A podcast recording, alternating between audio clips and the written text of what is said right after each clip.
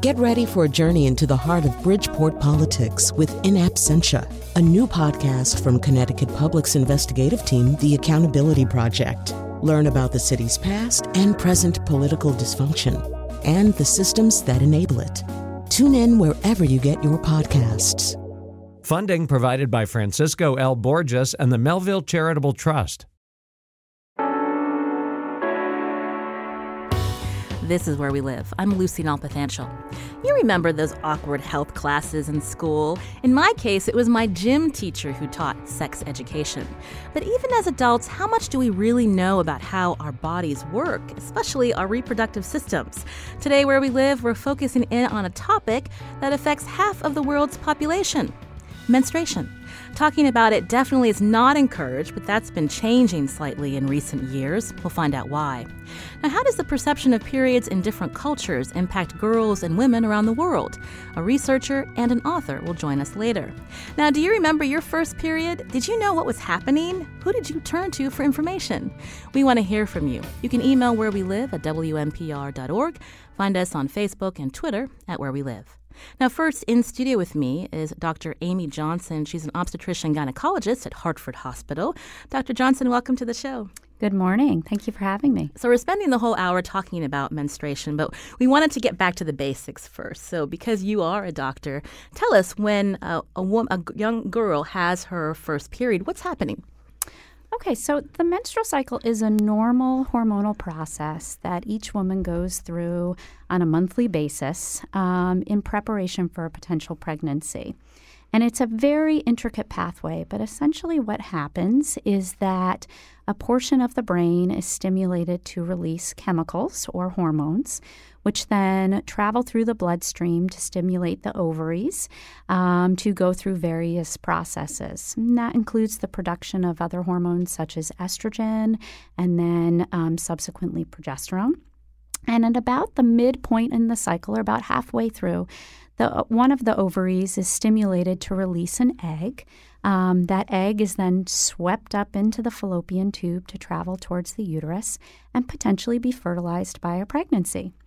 Um, the hormones estrogen and progesterone work to, among many other things, help prepare the uterus for a subsequent pregnancy by first thickening the lining of the uterus and then stabilizing it.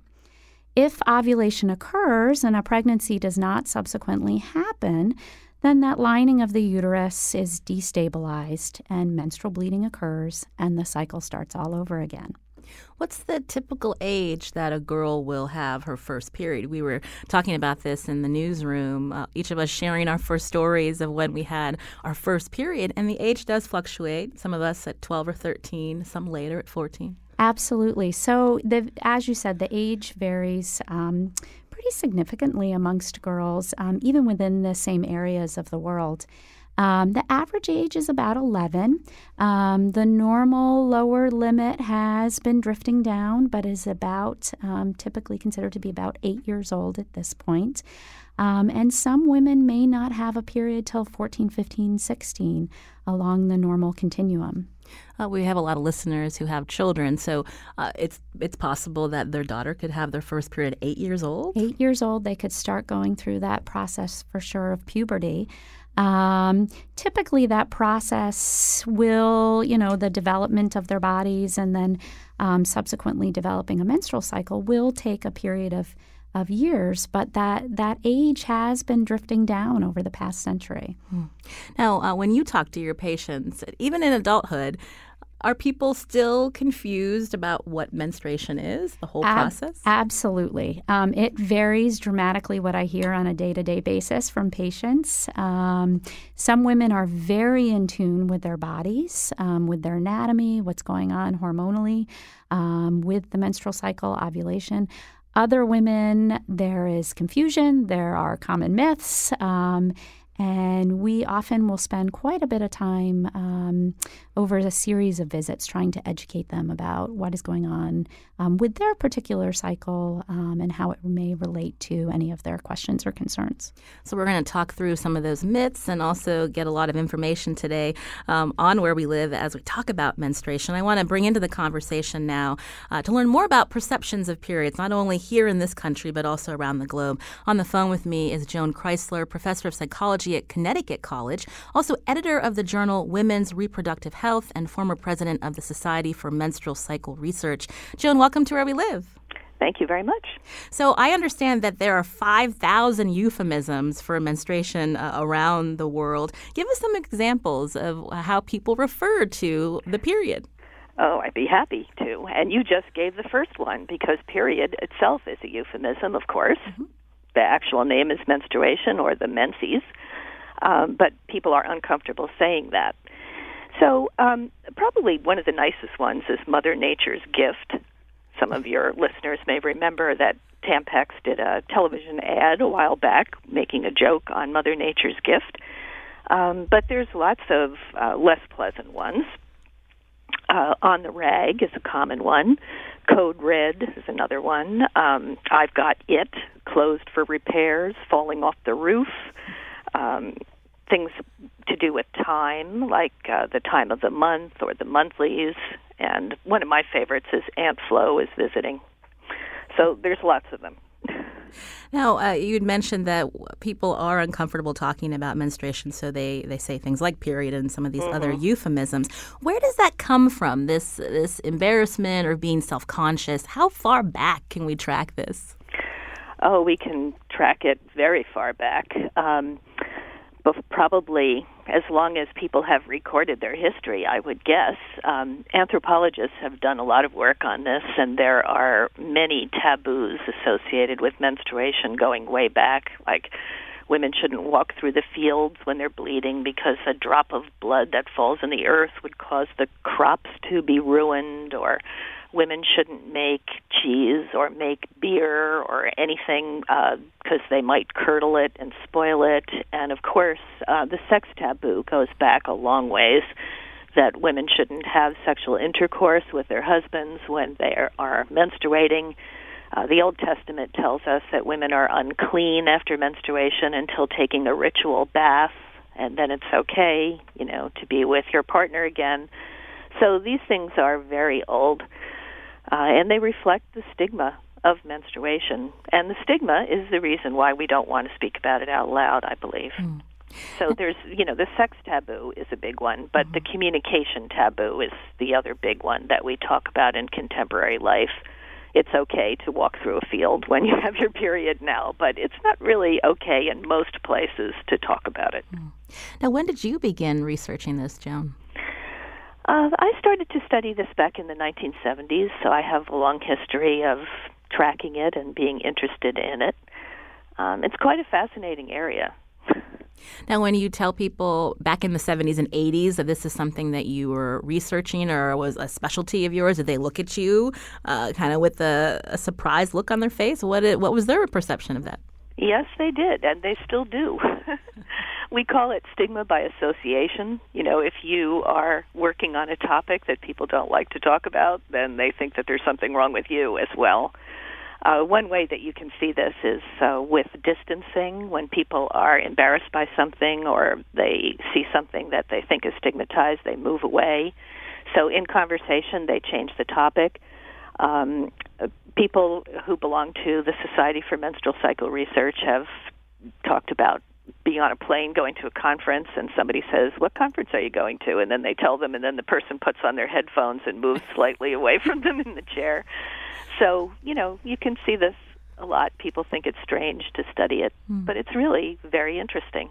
We got a tweet from a listener, Lindsay, who writes Great topic. She can attest to the taboo factor as she still doesn't feel comfortable tweeting a reply to Where We Live's call on Twitter for hashtag first period stories. And we mm-hmm. get that. So as we are, you mentioned you started researching this in the 70s. As we are now in 2017, how have we seen uh, the views of uh, periods changing in uh, pop culture or the fact that it's been brought up most recently in political campaigns?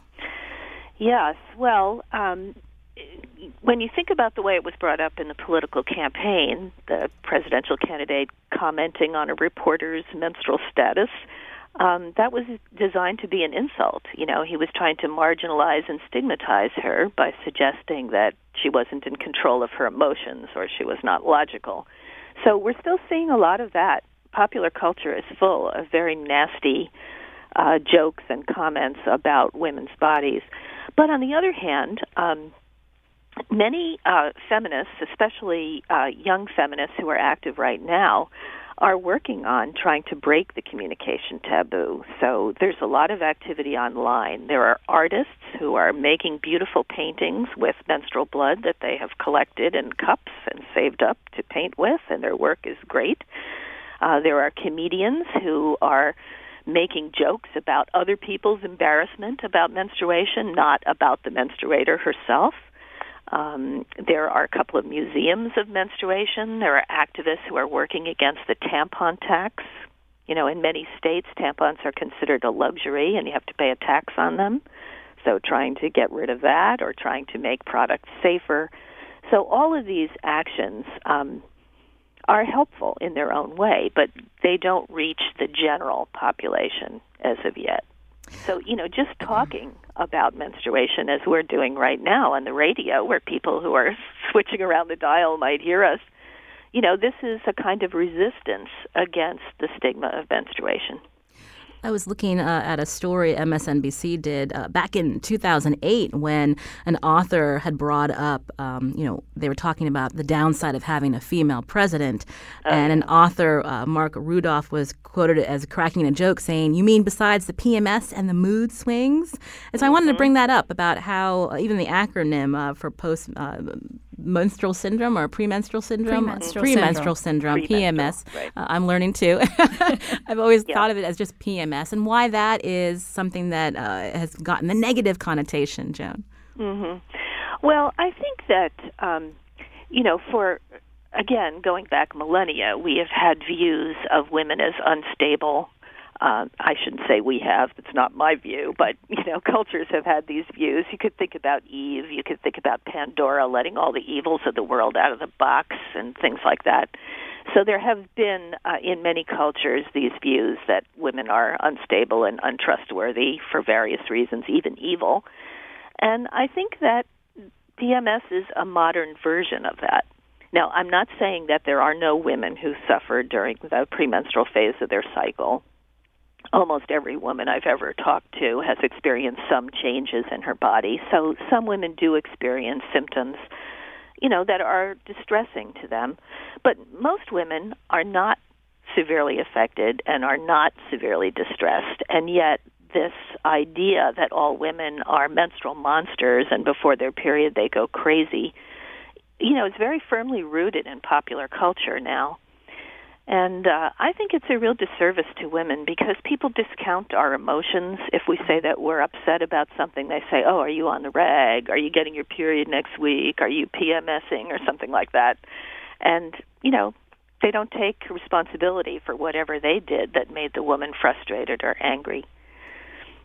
And the doctor is here with us, OBGYN from Hartford Hospital, Dr. Amy Johnson. Explain what PMS is. PMS is essentially when you, at the end of your cycle, just prior to bleeding, you have a very rapid decline in your hormones, um, the estrogen and progesterone levels, which can lead women to have various symptoms as they prepare for um, menses.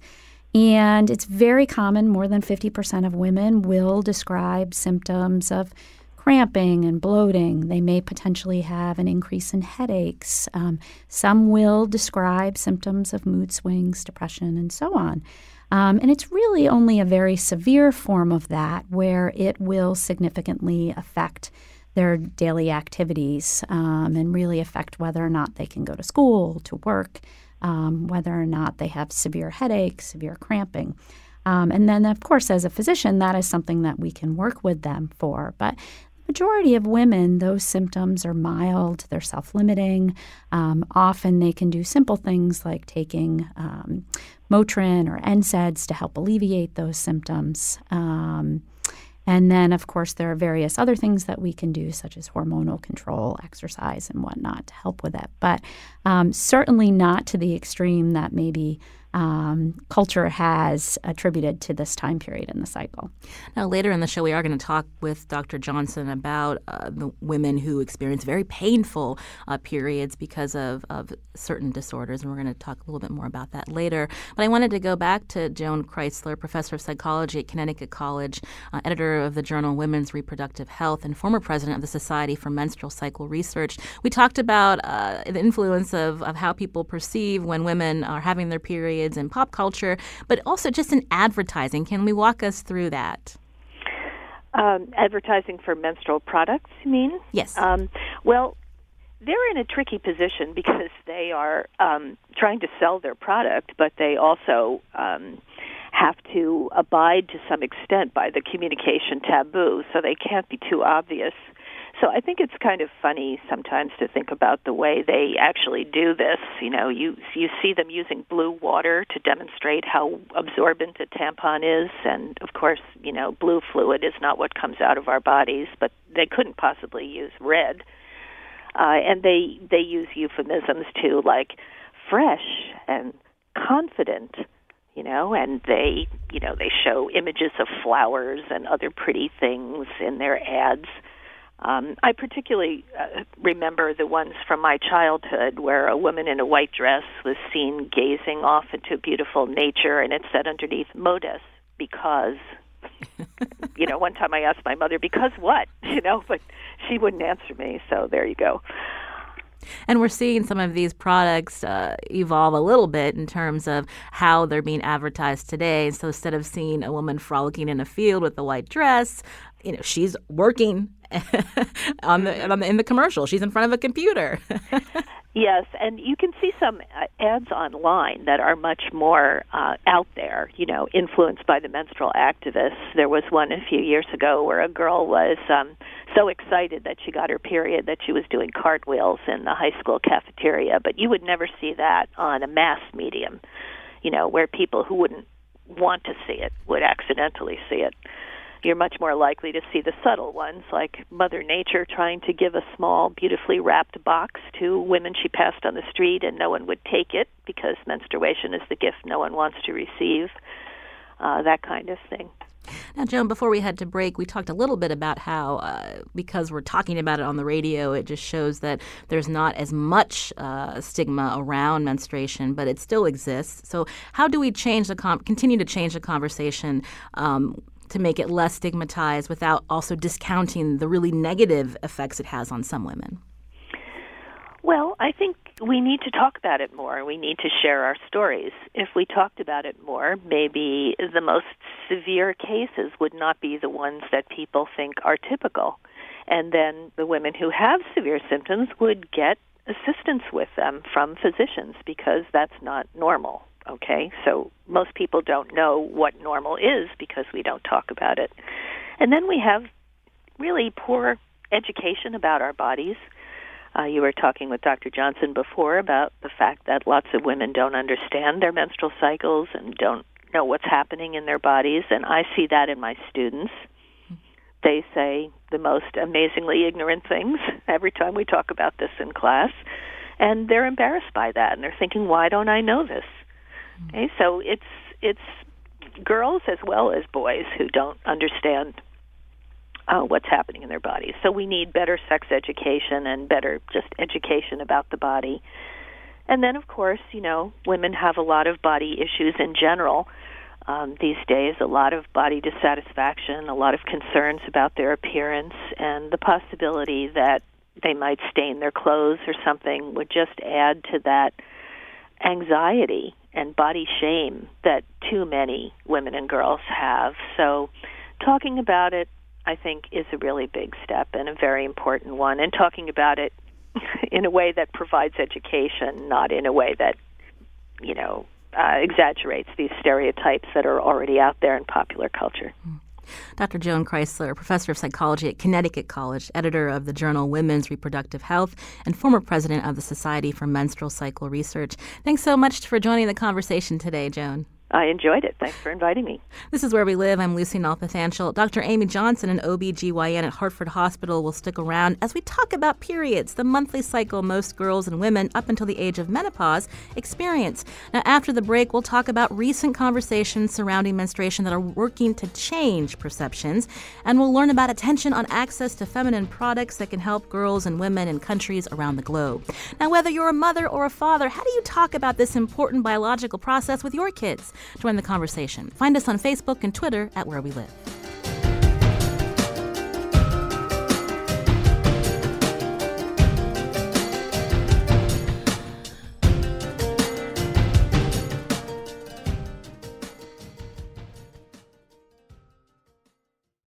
This is Where We Live. I'm Lucy Nalpathanchel. Today we're talking about periods. The monthly cycle prepares a woman's body for pregnancy. Later on, we'll talk about complications and ways some women have chosen to av- avoid menstruation. And you can join the conversation too. Find us on Facebook and Twitter at Where We Live. Now, joining the conversation now is Jennifer Weiss Wolf, Vice President for the Brennan Center for Justice at NYU Law School, also author of Periods Gone Public Taking a Stand for Menstrual Equity. Jennifer, welcome to the show. Hi, good morning. So you talk about menstrual equity. What do you mean? Menstrual equity is this this kind of this term and frame that I think has uh, emerged over the past couple of years that starts to put menstruation in the uh, in the in the frame and idea of what it means to participate fully in society. As stories have become to uh, starting to emerge about girls and women who've been unable to afford or access menstrual products when they need them, uh, or are so marginalized or lacking in agency that they just don't have access to them.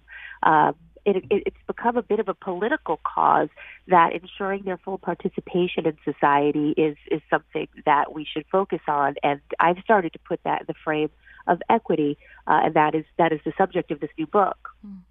Now, why frame this as an equity problem and not a, a larger public health problem?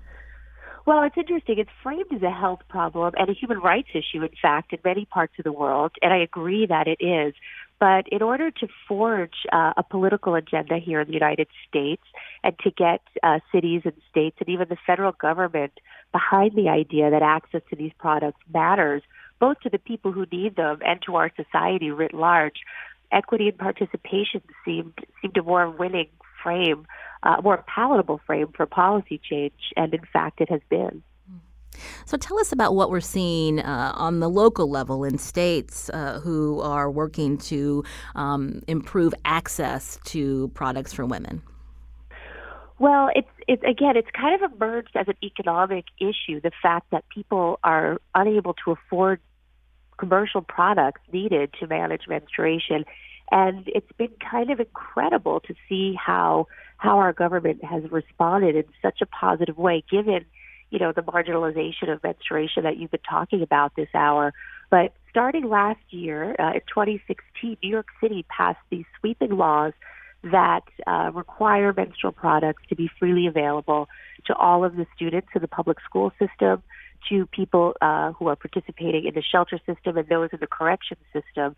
And those those laws were really the first of their kind here in the United States, certainly the most sweeping.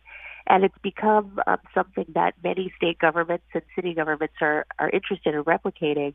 Uh, California just last month passed a law that was signed by Governor Brown, uh, ensuring menstrual products are provided for free at all of the state's public schools. Illinois did the same, signed by mm. Governor Rauner. And what's interesting too to note is that the Democrat and Republican governor who signed those bills now, you've also helped advocate against a sales tax on uh, feminine hygiene products. How's that going? That campaign has actually really been, I think, the explosive uh, aspect of this, and the thing that really brought this idea of equity and the economics of menstruation to the public fore. Uh, and the, the the story is simple. Uh, it's called the tampon tax. People might have heard that phrase, but really, what it amounts to is that states um, as they collect sales tax on products that they sell, um, have the option to exempt products that they deem a necessity, and they do, by and large, exempt food and prescription medications and other other uh, other items that that are deemed necessary for daily life. Somehow, menstrual products were never part of the consideration there, and the vast majority of the states didn't exempt or don't exempt menstrual products from sales tax.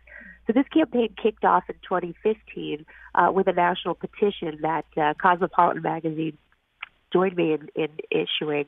And since that time, two legislative sessions later now, uh, 24 states have introduced bills to do away with the sales tax for menstrual products. Four have actually gotten it done, Connecticut being one of them.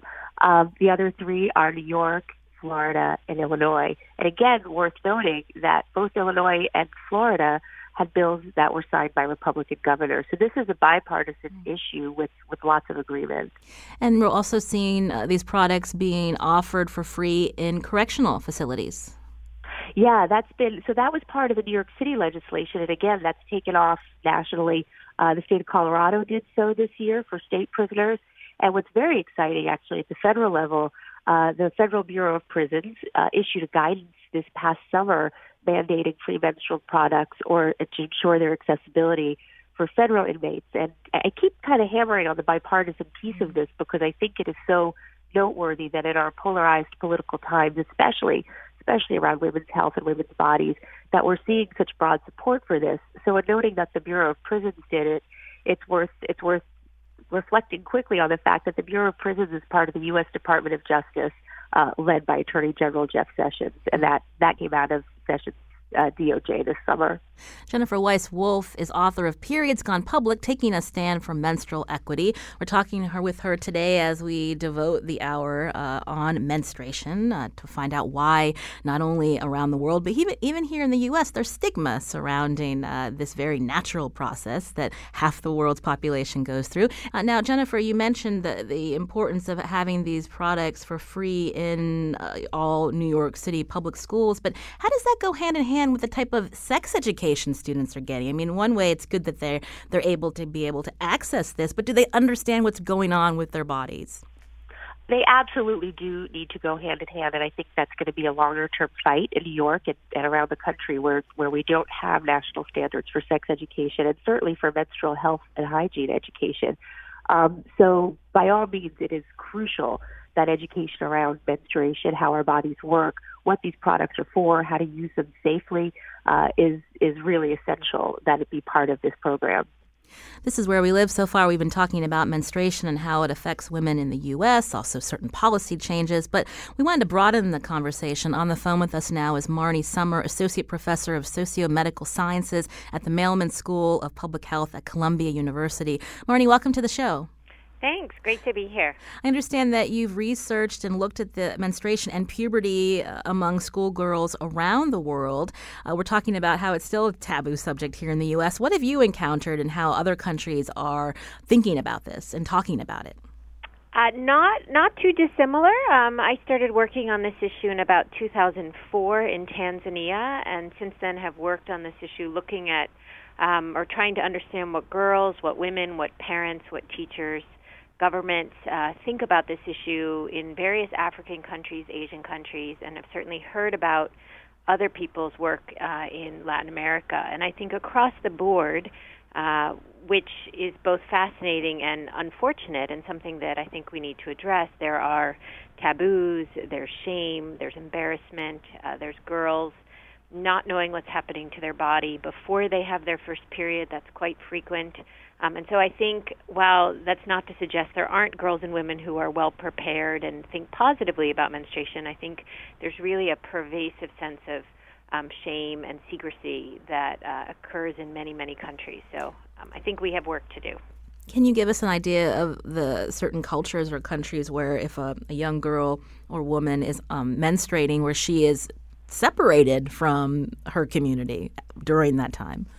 Yeah, there's been a lot of media attention recently, in particular for Nepal, where there is a tradition, the Chhaupadi tradition, where girls, when they have their period, are separated um, and they have to stay in a hut uh, during the time of, of their menstruation. And, and there's been a number of stories that have come out about how vulnerable and dangerous that experience is for them, and certainly disturbing and, and emotionally upsetting. Um, that being said, I think while that's really important and something we should think about and talk about and work carefully with Nepali colleagues to try and understand and, and maybe start to shift some of those norms, I think what, what really is across many, many countries and cultures which we could tackle, which needs to be tackled, is just the fact that on average, I think uh, a majority of girls don't know what's happening to their body the first time they get their period and see blood for the first time and think maybe they're dying or maybe they're very ill and don't know who to talk to um, and feel this sort of profound sense of shame and discomfort and embarrassment. So, um, while certainly the more extreme sort of cultural situations um, are still out there and definitely need attention, I think um, we have a wider challenge to address that, that's happening to the more average uh, girl and, and, and, and a larger number of cultures out there. Cheryl's calling from New Haven. Cheryl, you're on the show. Yes, I had a comment. I was living during the time when they just started doing this advertising about sanitary products on television, and I was just making a comment about how it made me feel as a, a young, very young teen sitting in a room with uh, watching a program with boys in there, and all of a sudden they come out with these sanitary products on television and feeling like I wanted to crawl out of there and wondering how could they do this? How could they be so open about it? So I just kind of wanted to talk about because that was an experience that mm-hmm. that I had coming up in my life, you know, of being ashamed, very ashamed because and them doing it so publicly, uh, publicly on TV. Mm. That's interesting. I think a lot of people understand what, what you experienced, Cheryl. I'm sitting in those those health classes. Um, there's an OBGYN in the studio with us, Dr. Amy Johnson from Hartford Hospital.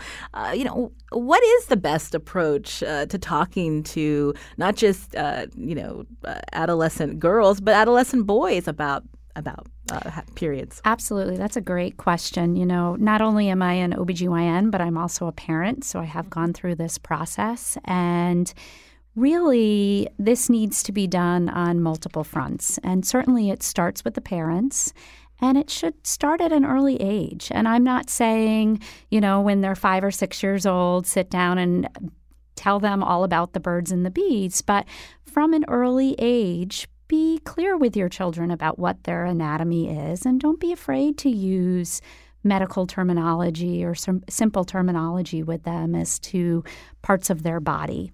And then as they start to progress through elementary school, it is a process of openly answering their questions about doing some education with them over time about what is going to occur in their body as they reach the end of elementary school and middle school for both boys and girls, regardless of what their gender happens to be. Um, certainly, we would hope that their um, pediatricians also participate in this process in addition to the school system. So it really needs to come across all three of those fronts so that by the time they're going through puberty and they're starting to see other children go through puberty, it's not this big surprise for them. It seems like a very natural process and something that they have been informed is going to happen. And hopefully they're less likely to tease other children or less likely to be embarrassed about it themselves. Now, with that comes the process that we need to do some catching up. So, the parents need to be educated about what's happening with their own bodies and what's happening with their children's bodies. Um, if they don't feel comfortable with their own education um, or their their own knowledge about what happened um, through the, the process of puberty, then they're going to be less likely to be comfortable talking to their children about it. So, as providers, we do, as I said, try to do some ongoing education each year when they come in for visits or certainly for problem visits. But there's nothing wrong with parents, you know, going to the library and investing in some books, trying to find some good websites out there, and so on um, so that they're prepared for that process. On the phone with us is uh, Marni Sommer, Associate Professor of Sociomedical Sciences at the Mailman School of Public Health at Columbia University. Uh, Marni, you've also done, you've also written some books about puberty education. What are some of the best practices to, to help children, not just in this country, but in other countries, learn about this process and to not be ashamed? So I entirely agree with uh, what's already been said, but what we've done is really focus in our energy on doing careful participatory sort of research, collecting girls and boys' stories about sort of older adolescent stories about having gone through puberty. So, for example, with girls, we collect older adolescent stories about their first period and how they managed. Um, and you know what their advice is for younger girls. And for boys, we collect stories they write on uh, you know their own experiences of body change and wet dreams and, and peer pressures they feel, and then we couple that together in books with factual information, images, um, question and answer sections based on questions that the young people actually submitted to us that they were confused about or wanted to know about. Um, and then we partner with governments, those who um, the the ministries of education um, that run the school systems in the countries where we work, so that the books can be targeted and distributed to girls and boys ages 10 to 14. And um, knowing that there are sensitivities in a lot of the countries where we work to talking about sex, to talking about contraceptives, to talking about HIV and some of the other issues that are really important but make parents and teachers a little bit uncomfortable, we try to limit our puberty books to sort of the early changes of puberty in the hopes that it is sort of an entry point uh, for teachers, girls, boys, parents, um, other caregivers to start talking about these issues and uh, create sort of an open communication line for what uh, people remain pretty uncomfortable about. And one of the things I found remarkable but makes me smile to some degree is that in every country I've worked in, which is a lot at this point, parents or caregivers across the board don't really want to talk about periods and puberty with their kids. Uh, it's not that they don't care about their kids, they're just uncomfortable. And so um, I think if we can create these tools where you both give the young people something they can read themselves, sort of like I grew up reading Judy Blume books in the U.S., so you can start to understand your body, but at the same time, something that parents are comfortable with, so they can also see the material, feel like they can help to answer some of the questions. Um, I think that's a good way to start. And uh, Marni, uh, one last question for you. You know, beyond uh, just access to products, you know, what else is important to to get that equal access in society that uh, our, our, earlier guest Jennifer Weiss Wolf was stressing this equity um, yeah. for girls around the world. So that's a fantastic question, and actually, there's some things that get a little bit lost sometimes when we talk about this issue of menstruation around the world. Um, a lot less sexy than talking about sort of the information or the products is the very basic lack of access that many menstruating girls and women have either in schools or even in sort of urban areas or workplace environments to basic toilets, water, and by that I mean they may not have any toilets in a given school, or there may be some kind of latrine that that um, isn't separated from the latrines the boys use, or doesn't have a door, or doesn't have a lock inside, or maybe there is a toilet but there's no water anywhere nearby, and so if you get um, something on your hands, blood on your hands or your skirt, um, there's no way to wash that off, and so I think um, what really g- requires investment from governments and, and those working in some of these contexts is the basic need for infrastructure, for basic toilets and facilities. Um, I think about it a lot when I think about our graduate students and my colleagues at Columbia. You know, how many of them, as hardworking as they are and as determined as they are, would come to work for eight or nine hours a day or come to class if they had a heavy period and there was nowhere to change and nowhere to manage, and if they could tell that they had gotten something on their skirt or their pants there was nowhere to sort of go wash that out. And I think we'd we'd see a lot less active participation um, in our schools and, and workplace environments if we had to confront that. So that's sort of a, a plug for um, helping the world to do a better job of providing those kinds of facilities in other parts of the world. Um, I wanted to bring back into the conversation Jennifer Weiss Wolf, who has written the book Periods Gone Public Taking a Stand for Menstrual Equity. We just have a couple minutes left, Jennifer, but um, we were talking about how the conversation is shifting. What are we seeing in, as commercial activity that's, that's playing into this conversation, the different products that are being developed for women to use?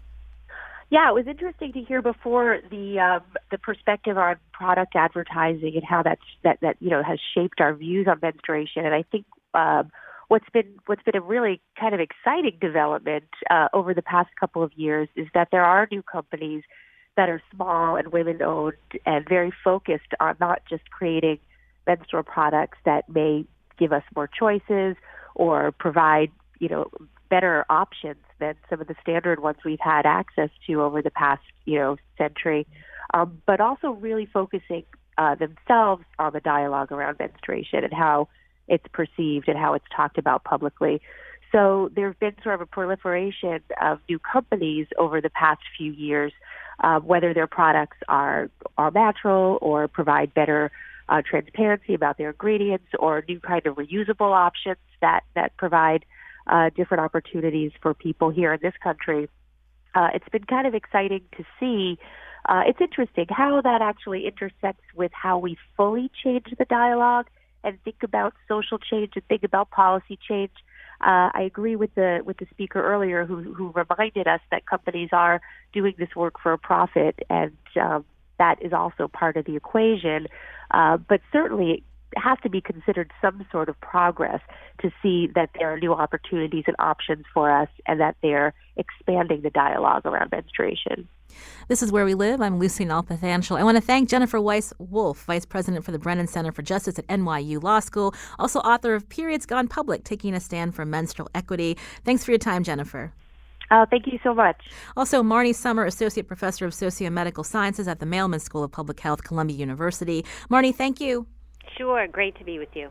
Coming up, we'll take your calls and questions. Now, how do you feel about having a monthly period? Do you take pills to suppress your cycle, or do you worry that this practice could impact you adversely? We'll also talk about dis- disorders like endometriosis that can cause girls and women a lot of pain. What kind of support do they get to manage these symptoms? This is where we live.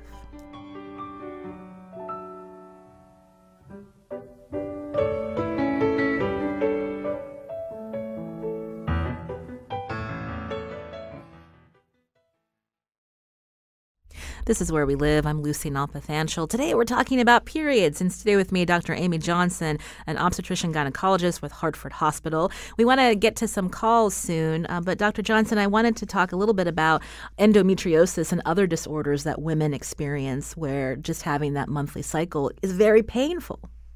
Absolutely. So, endometriosis is a condition that typically we start to see in women in their 20s and 30s, um, in which the cells that are in the endometrial lining um, can actually be found outside of the uterus, such as in the abdomen, in the pelvis, on the outside of the ovaries.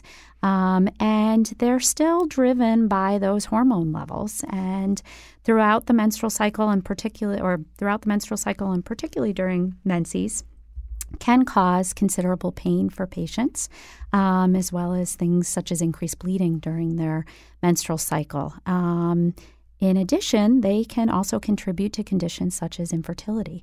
So, this is something that unfortunately we can commonly see with our patients. So, what are some options, uh, medical or alternative treatments to help women? So, typically, after we've made a presumptive diagnosis of endometriosis, um, we will start women on therapy with um, what we call NSAIDs or medications like ibuprofen to treat their pain. And most commonly, we will start them on some sort of hormonal suppression. Um, and typically, that will come in the form of uh, hormonal contraceptive pills or birth control pills. The nice thing about the birth control pills is that they most commonly will contain both estrogen and progesterone, and we can use them to manipulate the menstrual cycle to prohibit um, or suppress ovulation and really give a nice steady state of hormones throughout the month so that you don't have those up and down levels of the hormones um, then which can contribute to uh, growth or um, increase in their um, endometriosis symptoms. Um, we can actually even use those hormonal pills to suppress a menstrual cycle altogether. Um, Is that um, common? Do a lot of women first know that that they could just keep taking without the I think the sugar pills at the end of the pack that they can keep suppressing their cycle if they don't want to? And do as their pushback, do people feel like they need to have a monthly cycle because it's natural? So that really varies. Um, there are so many birth control pills out on the market, and they vary in their content and their dosing and the timing for them. Um, there are four main um, pills that are marketed towards using them continuously. And you can use them continuously so that you only have a period every three months. Or there's one actually out on the market so that you can go an entire year without ever having a period and, and continue on from there. Um, so it varies as to whether or not women know that these even exist. Um, some women really like the concept of never having a period. Um, they feel like, hey, this is great if I never have to worry about having the symptoms or the bleeding and dealing with products and the nuisance of this. Um, this is wonderful. Other women, it's very interesting. They, um, for numerous cultural reasons, really feel that they want to have a period each month.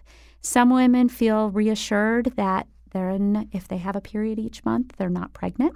Um, some women feel that they need to go through that natural cleansing each month of having a period.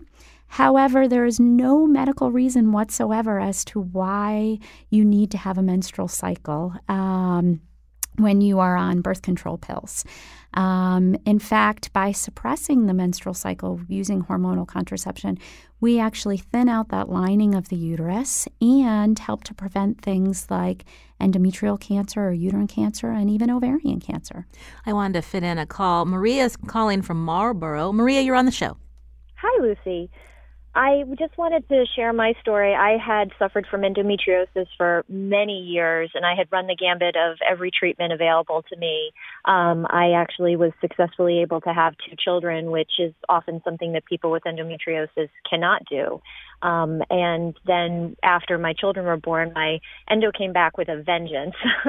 and so I actually opted to have a hysterectomy. And in the course of the pre-testing for the hysterectomy, I was diagnosed with cervical cancer. Mm. And it was something that I would not have been able to, um, they wouldn't have found as early as they did if I hadn't gone through these steps to take my own health into my own hands. And so I just would say, for people who are suffering from endometriosis, you know, really work with your doctors. And I would also say, don't miss the tests. mm. it, it really did save my life. Well, thank you for sharing your story. We're glad to hear that they caught that.